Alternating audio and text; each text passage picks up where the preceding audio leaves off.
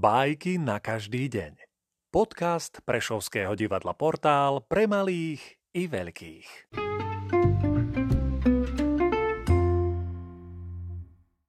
Charles Perrault, Pávy a Sojka Jedného dňa sa Sojka chvastala, že sa vyrovná pávom, keď sa ozdobila ich krásnymi perami. Pávy jej však perá vzali a takto ošklbaná zostala na posmech. Ponaučenie? Ak raz nemáš dobrý pôvod, darmo zhrňaš vzácne veci.